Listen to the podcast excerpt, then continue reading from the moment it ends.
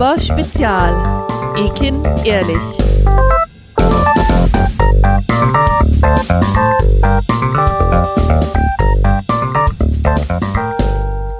Deutschland ist stolz auf seine Autos und seine Autobahnen. Gleichzeitig ist diese Fokussierung auf das Auto nicht unbedingt nachhaltig und gerecht. In unserer Sonderreihe Nur aber Spezial Ekin Ehrlich sprechen wir deshalb heute mit unserer Bundestagskandidatin Ekin Deligös über das Thema Mobilität, das selbstverständlich viel größer ist als das Thema Auto.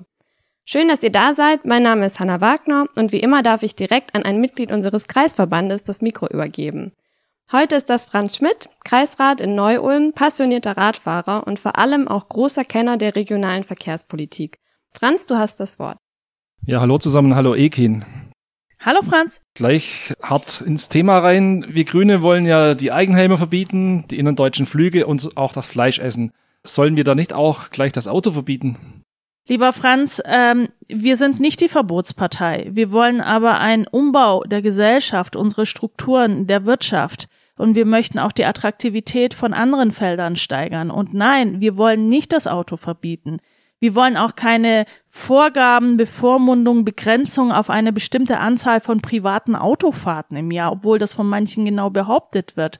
Bei dem Thema wird uns sehr, sehr viel angedichtet, was einfach so nicht stimmt. Das Auto wird für viele weiterhin wichtig sein, gerade auch in den ländlichen Regionen, gerade dort, wo wir sind. Und deshalb vorneweg, wir nehmen niemanden das Auto weg.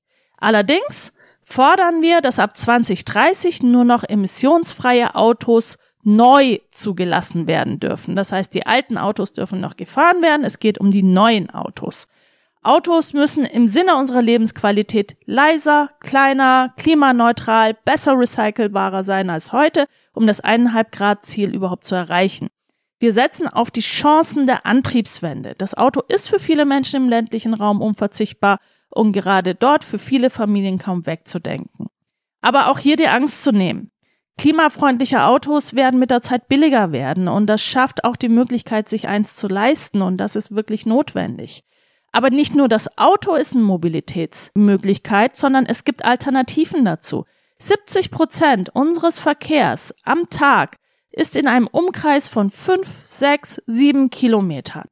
Da ist ein verbesserter ÖPNV, Carsharing, das Fahrrad und ja, selbst bessere und sichere Fußgängerwege durchaus eine Alternative dazu, was redlich und wichtig ist.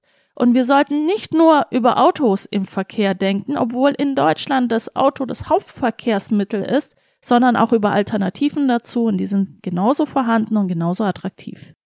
Ah ja, danke. Da sind wir schon bei der Verkehrspolitik. Die ist ja auch Sache der Länder und der Kommunen. Aber oft ist ja die Bundesgesetzgebung ein Hindernis, zum Beispiel wenn man Tempo 30 an gefährlichen Stellen in Ortsdurchfahrten ausweisen möchte. Was wollen die Grünen beim Zusammenarbeiten der verschiedenen Ebenen erreichen? Wir haben durchaus die Möglichkeit, auf der Bundesebene einiges zu bewirken. Schaut euch mal die Verkehrspolitik bisher insbesondere in Bayern, auch bei uns in der Region rein. Wenn wir uns auf die CSU verlassen, haben wir eine einzige Autobahnumfahrung und Zufahrtsregelung und Gesetze und noch mehr Straßen und noch mehr Flächenfraß. Und so wird Verkehrspolitik definiert. Das ist aber nur ein kleiner Bereich von Verkehrspolitik. Und Straßenbau ist nicht Verkehrspolitik. Verkehrspolitik ist viel mehr. Ich denke zum Beispiel an die Bahn. Wir wollen eine attraktive, bezahlbare Mobilitätsangebote in der Bahn.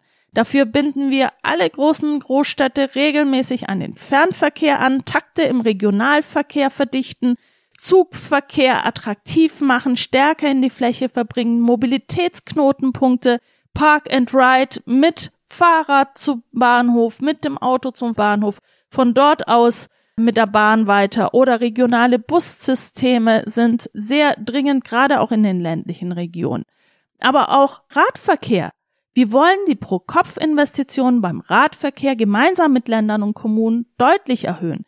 Dazu verstärken wir die Bundesförderung für den Ausbau und die Modernisierung der Radinfrastruktur. Und noch ein Beispiel. In ländlichen Räumen ist die Mobilitätswende am anspruchsvollsten und viele Leute sind dort auf das Auto angewiesen.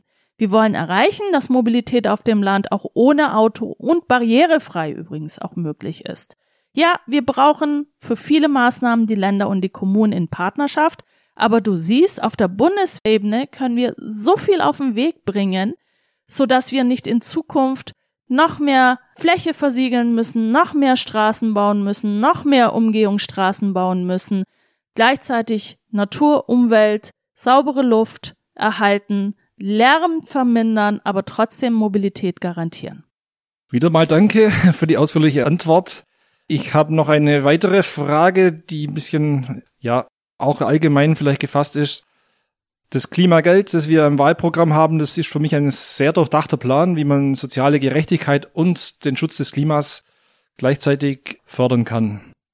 Im Mobilitätsbereich, das geht es für mich sehr ungerecht zu. Zum einen wird der Kauf von Autos mit Batterie gefördert, dann wird Flugbenzin und auch Flughäfen werden subventioniert. Klar, der öffentliche Nah- und Fernverkehr, der bekommt auch Unterstützung. Aber beispielsweise, wenn jemand ein neues Rad kaufen will, sei es mit oder ohne Motor, da wird so gut wie nichts gefördert. Also für mich sind diese ganzen Maßnahmen im Bereich Mobilität sehr ungerecht. Sei es für die Nutzer, die beispielsweise gar kein Auto benötigen oder auch den öffentlichen Nahverkehr fast nie benutzen. Oder auch natürlich, je mehr Umweltverbrauch, desto stärker wird das Mobilitätssystem subventioniert. Was könntest du dir denken, was wir mit dem Geld besser machen könnten?